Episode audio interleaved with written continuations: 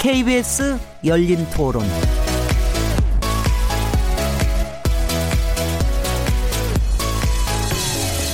안녕하세요. 묻는다, 듣는다, 통한다. KBS 열린토론 진행자 시민 김진애입니다.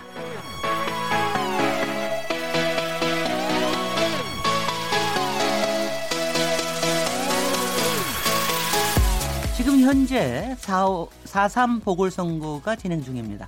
이번 선거는 임기 1년짜리 국회의원 2명을 뽑는 초미의 선거입니다만은 앞으로 정치권의 향방을 읽을 수 있다는 점에서 선거 결과에 이목이 집중되고 있는데요. 여당으로서는 문재인 정부 중간평가 성적표를 받아들이게 되는 셈이고요. 이후에 국정 동력에도 상당한 영향을 받게 될 겁니다. 또한 자유한국당은 황교안 대표 체제가 출범한 이후 첫 시험대인 만큼 결과에 따라 황교안 대표의 리더십에도 변화가 생기게 될 텐데요. 그러나 선거 직전까지 각종 논란이 이어지면서 막판까지 판세를 예측하기 어려운 상황입니다. 오늘 KBS 열린 토론에서는 현재 진행되고 있는 4.3 보궐선거와 함께 향후 정치권 전망들에 대해 얘기 나눠보도록 하겠습니다. 4월 3일 KBS 열린 토론 지금 시작합니다.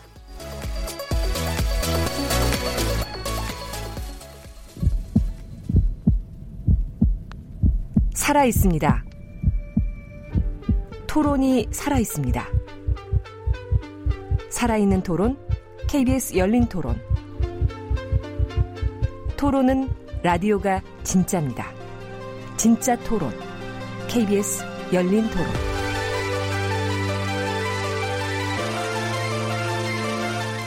KBS 열린 토론 청취자 여러분께서 토론에 참여하실 수 있는 방법 안내해드리겠습니다. 여러분은 현재 통영고성 그리고 창원 성산 경남 지역에서 진행되고 있는 선거 결과 어떻게 예측하고 계십니까? 이번 선거가 하는 의미가 뭐라고 보시는지 또한 선거 결과에 따라 각 당에 어떤 영향을 미치게 될 것이라고 생각하시는지 여러분의 의견을 보내주십시오. 문자는 샤프 9730번으로 참여하시면 되고요. 단문은 50원, 장문은 100원의 정보 이용료가 붙습니다. KBS 모바일 콩 그리고 트위터 계정 KBS 오픈을 통하시면 무료로 참여하실 수 있습니다. KBS 열린 토론은 팟캐스트로 들으실 수 있고요. 오늘 새벽에 하는 재방송은 없습니다. 청취자 여러분들의 열띤 참여를 기대합니다. 오늘 4.3 보궐선거와 향후 정치권 전망이라는 주제로 함께 토론하실 패널 네 분 소개해드리겠습니다. 권순정 리얼미터 실장님 나오셨습니다. 안녕하십니까. 박명호 동국대 교수님 자리하셨습니다. 예, 안녕하세요. 박시영 윈지코리아 컨설팅 부대표님 나오셨습니다. 네, 반갑습니다. 이상일 전 새누리당 의원님 자리하셨습니다. 네, 반갑습니다. 네. 오늘 아마 여기저기 방송에서 아마 이거 예측하고 전망하고 또 이 향후에 정치권이 어떻게 돌아갈지에 대해서 많이 얘기를 하셨을 텐데요. 아시다시피 지금 현재도 선거는 진행 중입니다. 앞으로 약 37분, 그러니까 8시까지 투표가 되고요. 보궐선거도 투표가 되니까 아마 지금도 열심히 혹시 이거 달려가시는 분이 있으시면 지금 달려가시면은 충분히 선거하실 수 있습니다. 8시까지 투표장에만 도착하시면은 선거하실 수 있으니까는요. 투표 꼭 하시기 바랍니다. 오늘 보니까는 굉장히 투표율에 대해서 굉장히 뜨겁다는 얘기가 있는가 하면 한편에서는 뭐 별로 그렇게 예년에 비해서 보궐선거에 비해서 뜨겁지 않다 뭐 이런 상반되는 얘기가 나오고 있는데 이번 일단 투표율에 대해서 어떻게 생각하시는지 일단은 선거 전문가들께 설명을 좀 드려야 돼요. 박시영 부대표님. 그러니까 이제 역대 재보선의 투표율들이 대개 이제 30%대가 되죠? 많았어요. 네네. 대개는. 근데 지금 7시 현재 보면 50% 바로 밑돌고 있거든요. 그럼 8시까지 하면 되게 50%를 넘지 않을까. 통영고성 같은 게 넘을 가능성이 있고 창원 성산도 거의 49, 50 정도가 될 것 같아요. 그런데 이 정도의 재보궐선거의 투표율이면 어마어마한 겁니다. 왜냐하면 19대 총선에서 같은 지역의 투표율 자체가 통영고성 같은 데에서는 되게 52, 54.6 뭐 이 정도 나왔었거든요.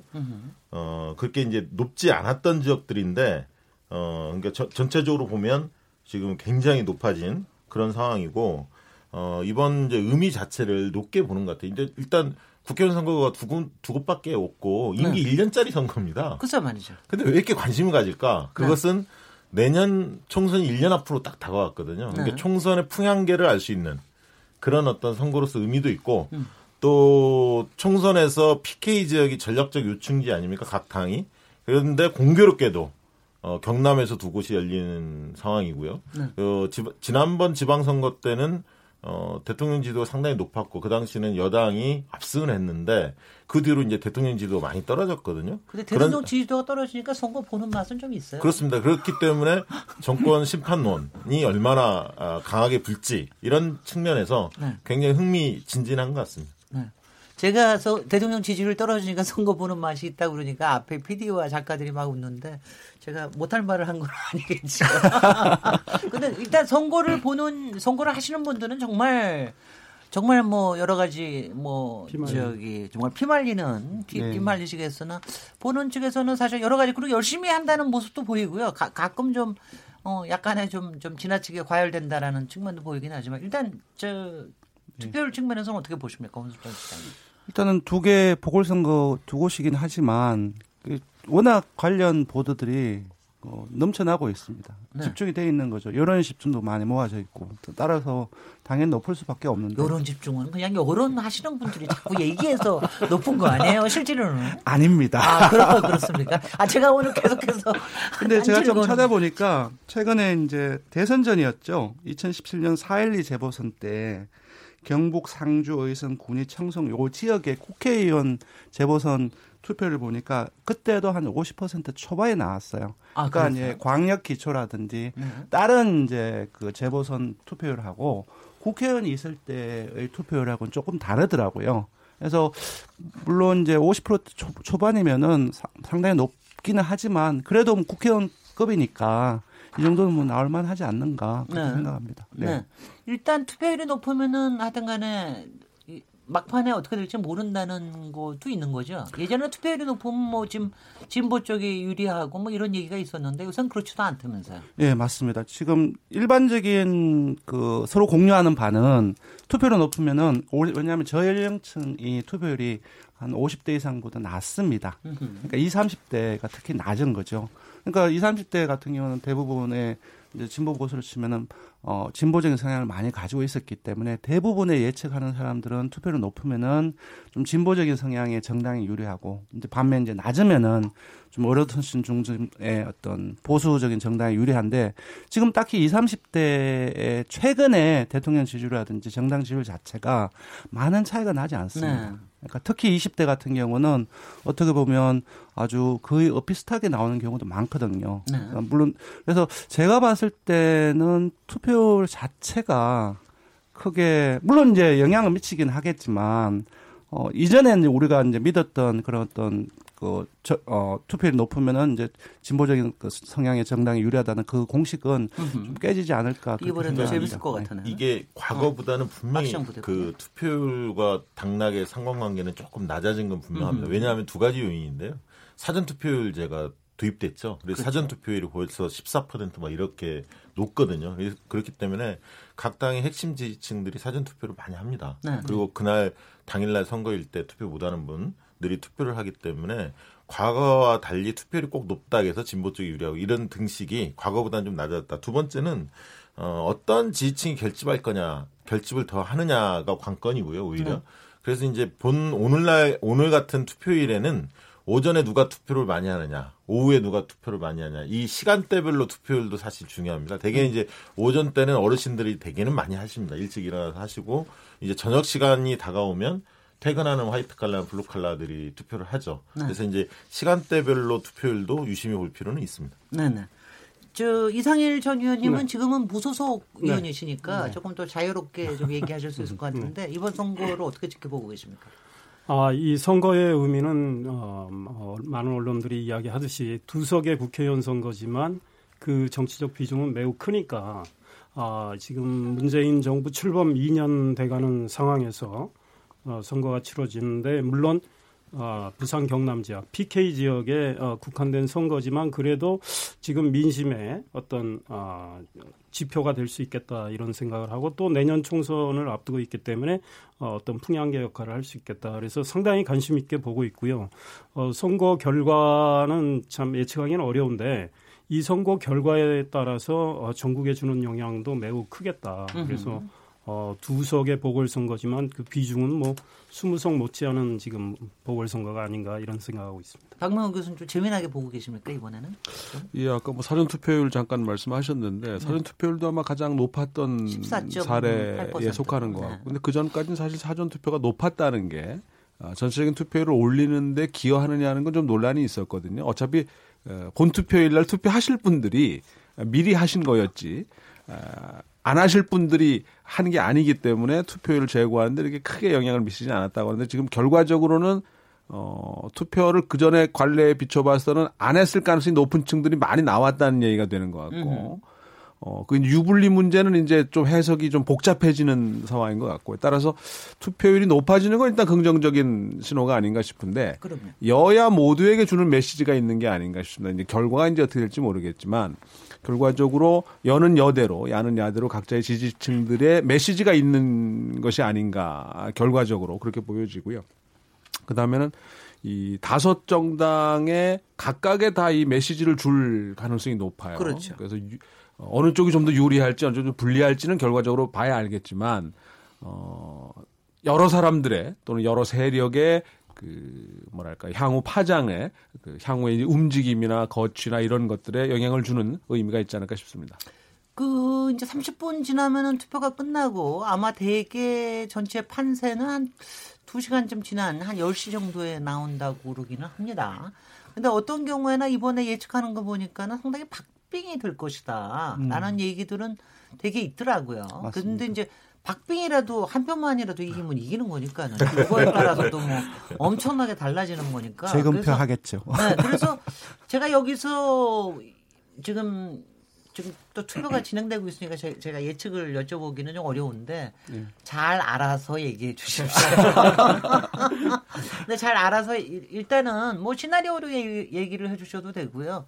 근데 그러면서 이번에 사실 이렇게 뜨거워진 과정에서 사실 제가 여기서 토론을 주관하는 입장에서는 솔직히 정치 관련 토론이 지난 한 달 동안 너무나 뜨거워 과열이 돼서 뭐 국회도 과열되고 사방에 과열되는 것 같아서 빨리 사상 끝났으면 좋겠다. 오늘은 과열되지 않을 것 같아요. 네, 오늘은 과열될 필요가 없습니다. 그래서 이번에 있는 과정에서 선거 운동과 더불어서 한번 얘기를 해주시면 어떻습니까? 일단 숫자부터 먼저 한번 지금 판세들 알려주실까요? 얘기하실 수 있는 대로. 네, 알겠습니다. 이거는 이제 공표금지 기간이라고 있습니다. 직전에 조사한 건데요. 네. 리얼미터가 MBC 경남 의뢰로 3월 26일과 27일 한 일주일 정도 됐습니다. 그러니까 창원 성산 유권자 505명, 그리고 통영고상의 유권자 511명, 이렇게 해서 유무선 자동응답 전화 방식으로 조사를 했는데요. 이제 전체 말고 반드시 투표하겠다는 적극 투표층만을 대상으로 해서 업선 모름 유보층을 제외하고 100% 환산을 해보면요. 지금 그 여영국 후보가 46%, 강기훈 후보가 40%. 당을 얘기를 해보십시오. 네, 여영국 정의당 후보죠. 네. 46%. 강기훈 자유한국당 후보입니다. 그리고 손석형 민주당 후보가 8%, 이재한 바른미래당 후보가 3%, 그리고 대한애국당 진순영 후보가 2%, 김종서 무소속 후보가 1% 나오는데 지금 1위하고 2위가 6%포인트로 좁혀져 있는 네네. 상황입니다. 그래서 오차범위인가요? 네네. 그렇죠. 오차범위죠. 네. 500명이니까. 근데 이제 통영고성은 조금 달라요. 통영고성은 여기 보면은 인구 분포를 보면은 50대 이상 어르신들이 상당히 많습니다. 그 20, 30대가 뭐 11%, 12% 뭐 이렇게 돼 있거든요. 그런 부분들에 영향이 있는 것 같은데, 그래서 이제 100%로 그 해보면, 환산을 해보면 정점식 자유한국당 후보가 62%. 요거는 조금 감안하셔서 봐야 될 것 같습니다. 양문석 더불어민주당 후보가 32%. 이렇게 나왔고, 박청정 대한애국당 후보가 6%가 나왔는데요. 제가 좀 찾아봤습니다. 그러니까 20대 총선에서 통영고성에서는 19년 그 후보가 이게 무투표 당선됐잖아요. 찾아보니까 없더라고요. 그러니까 4년 더 거슬러 올라가서 19대 총선에 봤더니 새누리당 이근희 후보가 61.4%가 나왔고 민주통합당 홍순우 후보가 18.2%예요. 이 기준으로 보면은 양문석 더불어민주당 후보가 조금 상당히 선전을 하고 있는 거죠. 네. 그래서 지금 많이 그 좁혀지고 있다라는 얘기가 나오긴 하는데 조금 이제 격차가 지금 이제 조사상으로는 네. 좀 통영 고성에 있다. 네. 이렇게 봐야 될 것 같습니다. 일주일 전이군요, 그게. 네, 일주일 전. 지금 그 언론에 보도가 된 조사가 대표적으로 리얼미터 지금 조사하고 중앙일보 조사하고 두 군데가 이제 크게 부각이 됐는데요. 네.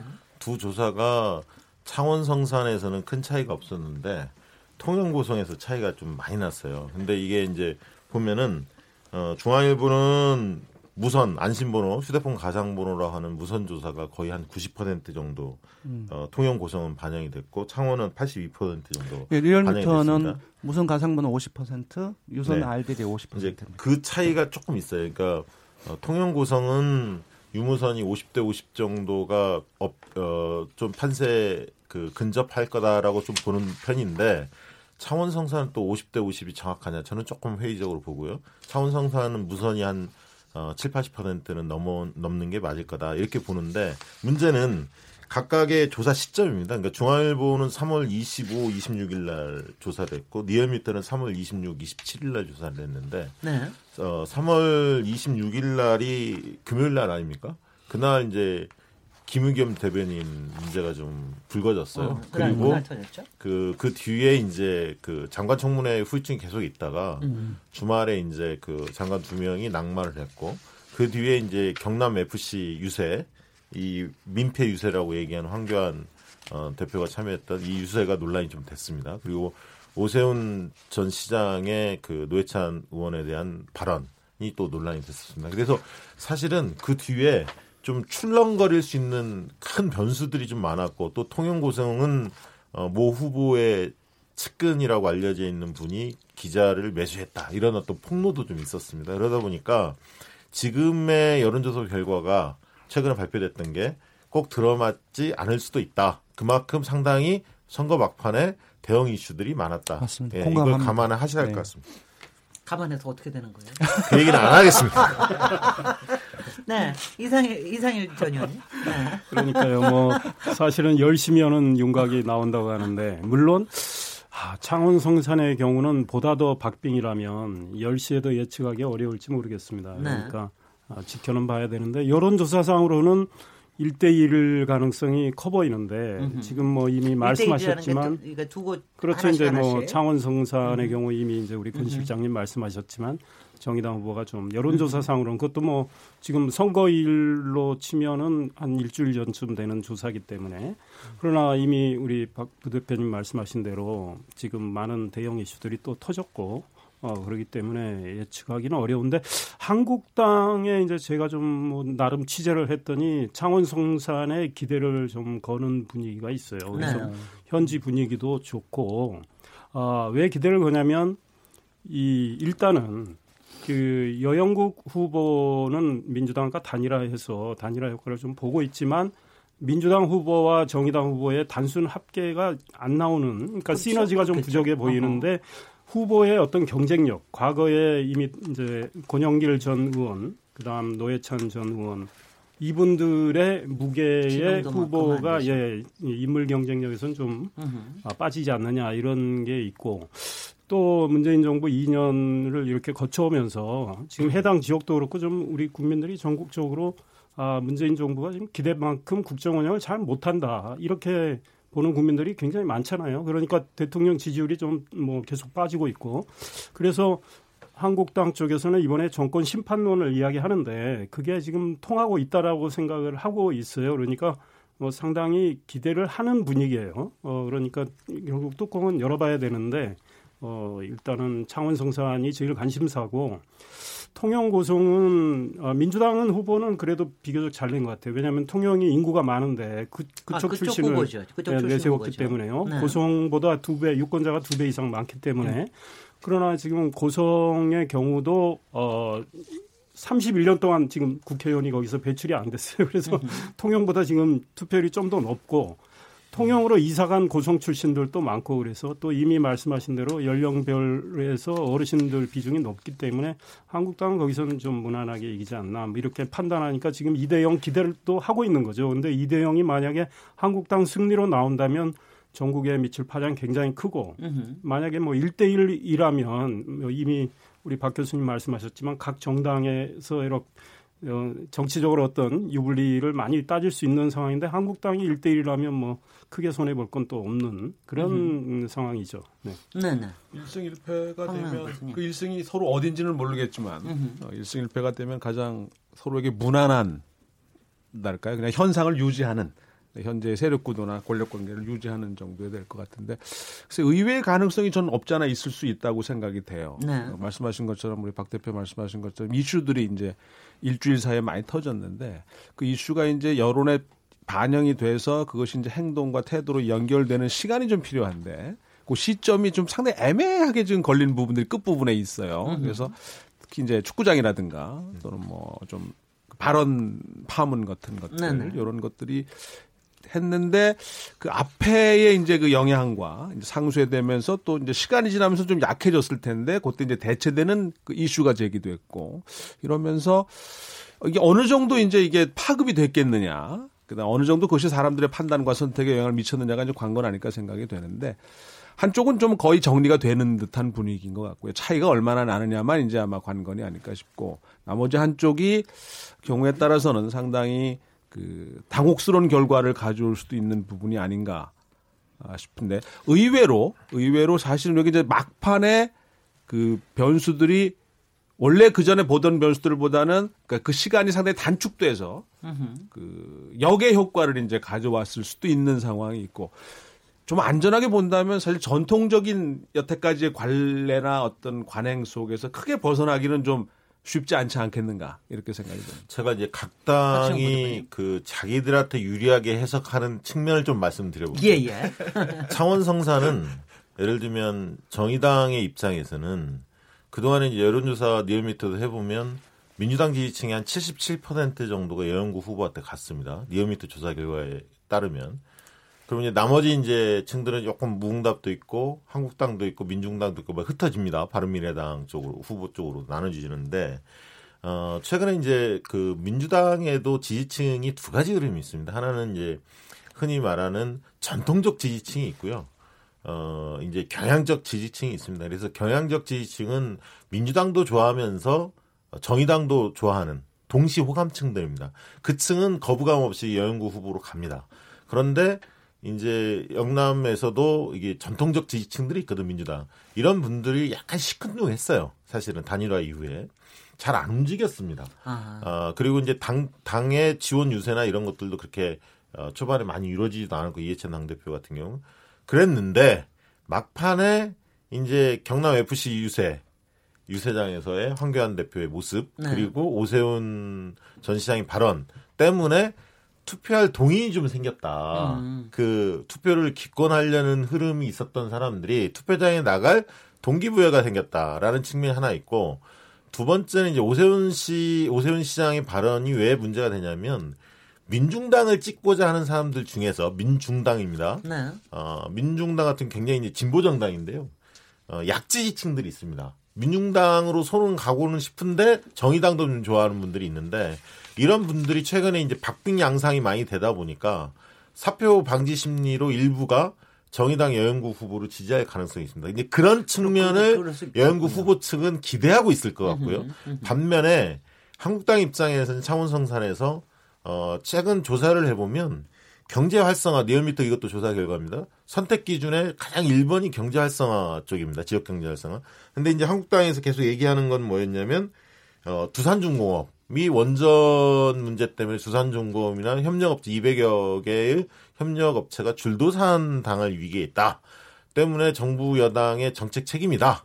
그래서 이제 그것을 굉장히 세게 공격을 했었거든요. 네. 그게 과연 지역 경제 활성화를 바라는 시민들의, 그 염원이 과연 정부 여당 쪽에 쏠릴 건지 그게 한국당으로 쏠릴 건지 이제 이런 측면이 관건일 것 같고 또 이제 황교안 대표가 보수의 대표 주자인데 지금 대선 조사하면 1위인데 어쨌든 올인을 하지 않았습니까? 네. 그 모습을 어떻게 평가할 거냐? 만약에 긍정적으로 평가한다면 시너지가 나올 수도 있는 거니까 한국당도 그런 측면에서 이길 수 있다 이렇게 보는 것 같고 제가 말은 길었습니다. 짧게만 한마디 더 된다면 통영고성은 좀 약간 반대입니다. 그러니까 통영고성 같은 경우는 아까 이제 소지역주의가 하나 있죠. 창원 저기 통영이냐 고성이냐 통영 인구 한 2.5배 이상 많습니다. 양문서 후보가 그런 점에서 유리한데 그리고 공천 잡음이 좀 있었어요 한국당에.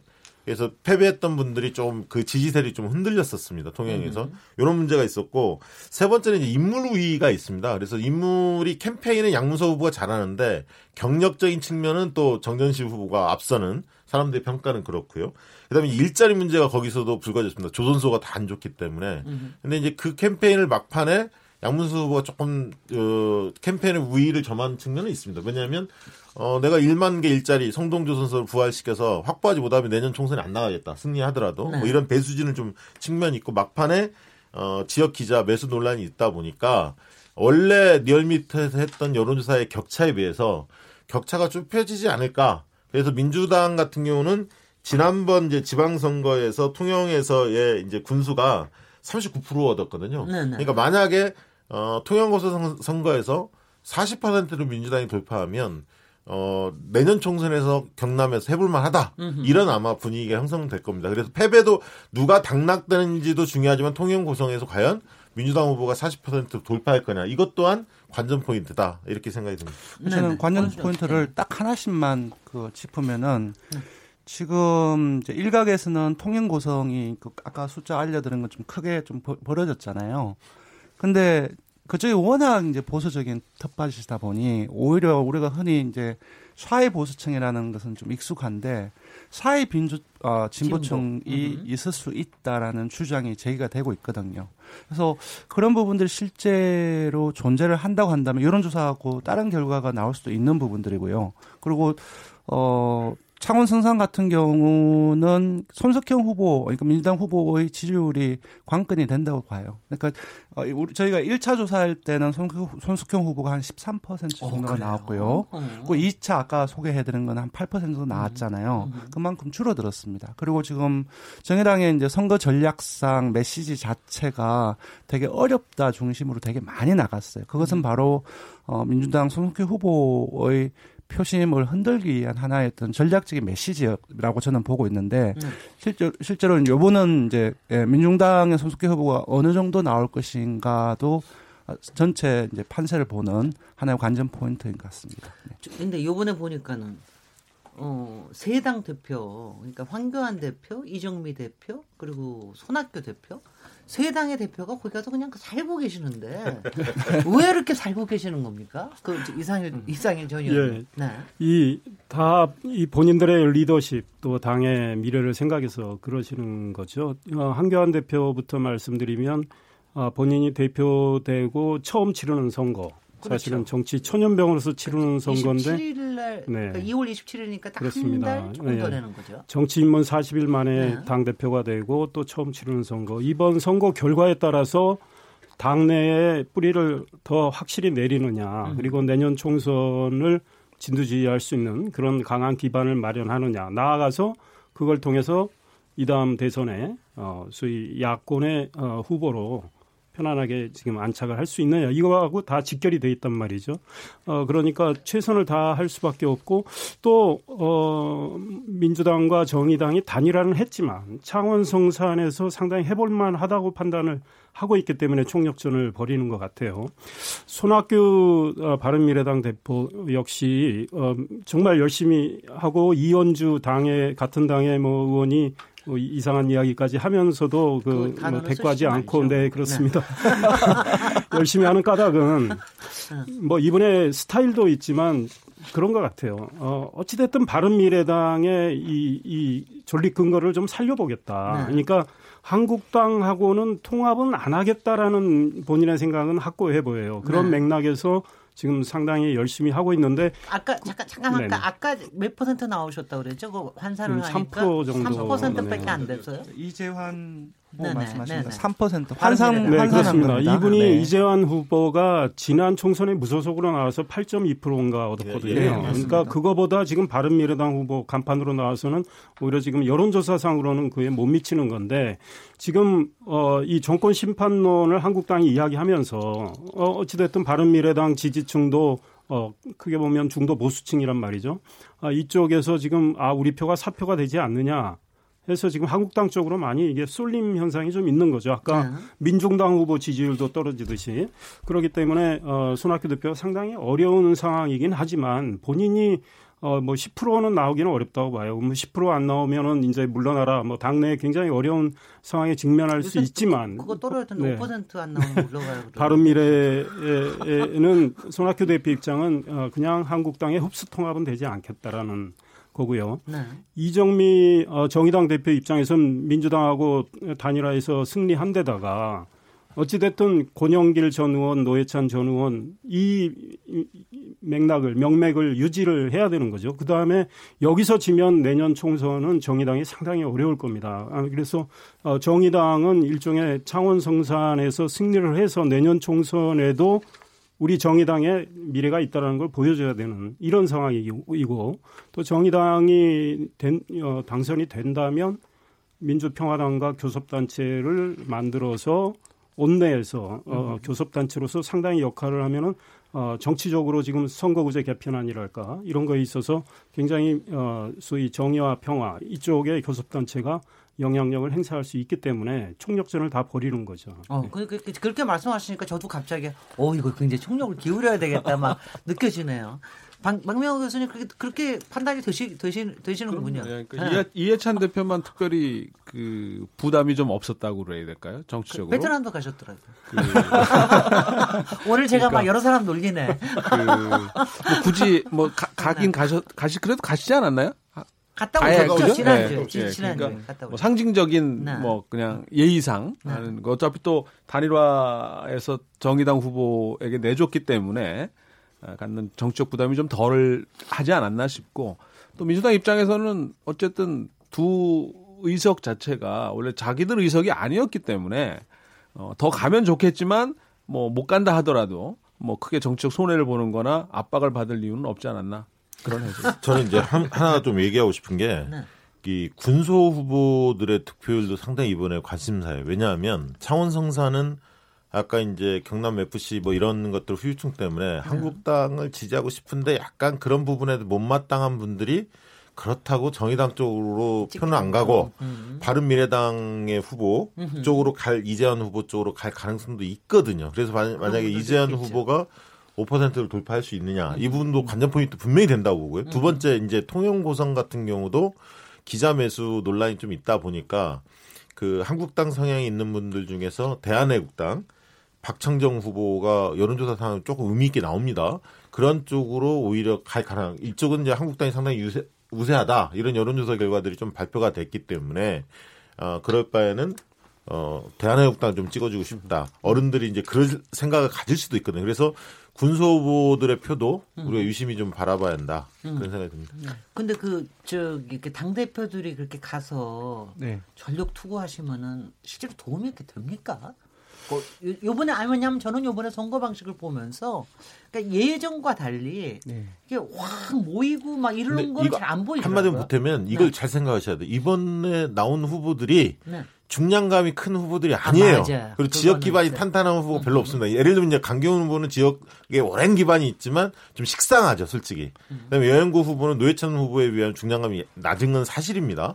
마찬가지로 통영고성도 양문석 후보도 지역이 뿌리내린 지 얼마 안 됐고 정전시 후보는 거의 이제 낙하산 비슷한 느낌이란 말이죠. 황태자 아닙니까? 저기 저 황교안 키즈라고 불릴만한 공안검사 출신이시기 때문에 이제 이런 것들 때문에 더더욱이나 선거가 이번에 중요하고 그러니까 당대표분들은 아무래도 지명도가 있으니까 대거 내려가서 얼굴이 아무래도 같이 붙어주면 후보 옆에 대표들이 붙어주면 그래도 주목도가 높으니까 그런 측면도 있다. 만약에 거물급들이 대거 나왔다면 당대표들의 비중이 그렇게 크지 않을 수도 있습니다. 후보 중심으로 치를 수가 있는데 지금은 이렇게 후보 중심으로 치르기에는 조금 인지도나 존재감이 그렇게 높지 않은 분들이라서. 아니 바로 그래서 연결해서 여쭤보면은 사실은 그 황교안 대표님이 그렇게 가서 있는 것도 사실 창원성산에 만약 황교안 대표가 출마하는 가능성도 얘기가 되지 않았습니까? 네, 그러면 그렇죠. 그런 정도의 지명도면은 그쪽에서 붙어볼만 할 것이다. 그렇기 때문에 더 열심히 그래서 만약 정말 저기 뭐 양쪽에서 다 안 되면 더 치명상을 입을 것이다 그런 얘기도 있고 그러는데 아까 한 질문과 더불어서 일단은 그 창원선산을 정의당을 예를 들면은 몇 달 전부터 다 내려가 있어요. 그러니까 그건 단순히 그 이정미 대표 혼자 치는 게 아니거든요. 심상정 대표도 내려가 있죠. 보니까는요, 당원들 중요한 사람들 다 내려가. 사무국 다 내려가 있어요. 정의당은. 그러니까 정의당을 예를 든다면은 그야말로 당대표가 선거를 치는 것이 아니라 중앙당 사람들이 전부 다 내려간 당 차원에서 지금 싸우고 있는 겁니다.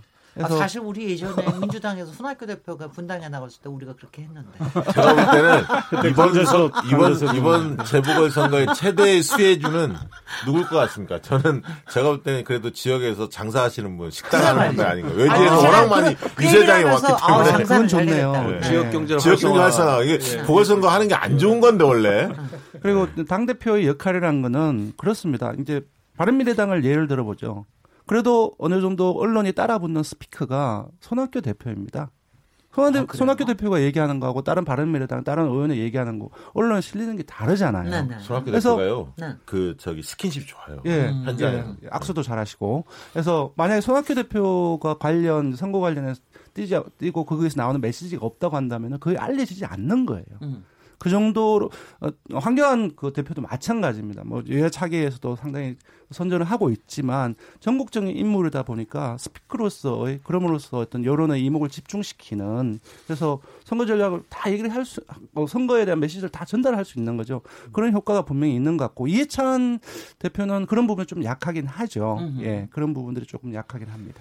맞는 건지는 제가 보질 않았으니까 모르겠지만 그 박지원 의원이 언론에서 말씀하신 걸 보면 황교안 대표에게 출마 권유가 있었고 네네. 만약에 황 대표가 정말 출마를 했다면 아마 정말 전국적인 이목이 더 집중된 그렇겠죠. 선거가 됐었을 거고 좀 시점이 땡겨지긴 했겠지만 본인 입장에서는 정치적 승부가 될 뻔한 만약에 된다면 지금 최근에 그 조사에서 나오듯이 대선 주자로 자리매김하는 게 좀 더 가까워지고 강화되는 거고 만약 진다 하더라도 사실은 세컨 찬스를 가질 수 있는 뭐 그런 건데 아마 쉽게 그 결심하기가 쉽지 않았던 것 같은데 그랬던 것 같습니다. 그러니까 당내에서 황교안 대표 출마를 권유한 목소리는 분명히 있었고요. 황교안 대표가 그런데 강기훈 후보가 거기서 열심히 준비를 해온 상황에서 당 대표가 되자마자 그 자리를 자기가 이렇게 뺏는 모양새는 좀 부담스러워해서 아마 사양을 하신 것 같고 황교안 대표가 나가셨다면 정의당 민주당이 단일화했어도 이길 가능성은 더 크지 않았을까 이런 생각을 하고요. 황교안 대표가 만약에 그러니까 박지원 의원이 그런 말도 했죠. 창원 성산에서 한국당 강기훈 후보가 진다면 황교안 대표의 책임도 있다. 이제 이것이 당신 나가라고 했는데 안 나간 거. 벌써 자랑을 까셨더라고요. 예, 그건 아마 약간의 정치 공세성도 네. 있기 때문인데 황교안 대표 사정은 그랬던 것 같고 통영 고성에서 황교안 대표가 이미 말씀하셨지만 정정식 후보를 같은 검사 출신 아닙니까? 다른 뭐 보다 여론조사상으로는 경쟁력 있는 후보를 제끼고 공천을 했단 말이죠. 그런데 통영 고성에서 민주당 후보가 된다. 그러면 황교안 대표의 책임이 문제가 되는 거죠. 그러나 네. 지금 여론조사상으로 보면 그런 민주당 후보의 가능성은 뭐 상대적으로 크지는 않아 보이니까 어차피 뚜껑은 열어봐야 되지만 만약에 황교안 대표가 나왔으면 한국당이 2-0으로 이길 수 있는 상황도 됐죠. 저는 그 대목에서 이게 두 가지를 얘기하고 싶은데, 그러니까 예를 들면 민주당과 정의당의 입장에서 단일화의 승부수를 띄웠는데 그걸 초기하지 않은 이유가 그 부분입니다. 그러니까 그렇죠. 황교안의 투입을 불러일으킬 수 있기 때문에 단일화 시점을 늦춘 거죠. 이게 전략적으로는 그렇게 보여지고요. 두 번째, 만약에 그럼에도 불구하고 황교안 대표가 출마했다면 저는 민중당까지 3자가 단일화 됐을 거라고 봅니다. 그렇죠. 그건 또 다른 변수입니다. 예. 그렇기 때문에 그거는 예측하기 어려울 것 같고요. 다만 이제 황교안 만약에 정의당 여영국 후보가 5% 이상에서 만약에 승리를 했다. 좀 격차가 좀 벌어진 상태에서 만약에 승리했다면 황교안 대표의 상품성, 그러니까 대선에서의 상품성, 차기 총선에서 지도부로서의 어떤 상품성이 그닥 긍정적으로 평가를 못 받을 측면도 있습니다. 왜냐하면 올인을 했기 때문에. 그래서 이제 그런 측면에서 약간 모험수를 두신 거죠. 배수진을 치지 않을 수는 없었는데 10일간 이렇게 방 얻어놓고 한 분들은 그렇게 많지는 않거든요. 네. 전국에 이슈들이 많았는데 원내대표한테 맡기고 본인은 거기 가서 거의 살았던 거거든요. 그래서 그럼에도 불구하고 만약에 꽤 격차로 패배했다면 황교안의 확장력 한계가 있는 거 아니냐. 그리고 이제 이후에 지금 이제 김학의 사건이 어떻게 불똥이 튈지 모르는 거 아닙니까? 그런 측면에서 이제 추이 이후의 과정에서 홍준표나 이런 분들이 지금 가만히 있지만 이 공간이 열리기 시작하면 무섭게 치고 들어올 가능성도 배제할 수 없다. 저는 이렇게 보고 있습니다. 이제 8시 지금 막땡 쳤거든요. 그래서 저희가 이 투표할 때까지 이 선거의 뒷얘기에 대해서 배경 얘기하면서 단언하면서 얘기하지 않기를 하려고 굉장히 노력을 하는데 아주 잘 협조를 해주셨습니다. 그리고 굉장히 재미가 있었습니다. 그래서 잠시 쉬었다가 2부에서는 앞으로의 전국 전망에 대해서 토론 나눠보도록 하겠습니다. 지금 여러분께서는 KBS 열린토론 시민 김진애와 함께하고 계십니다.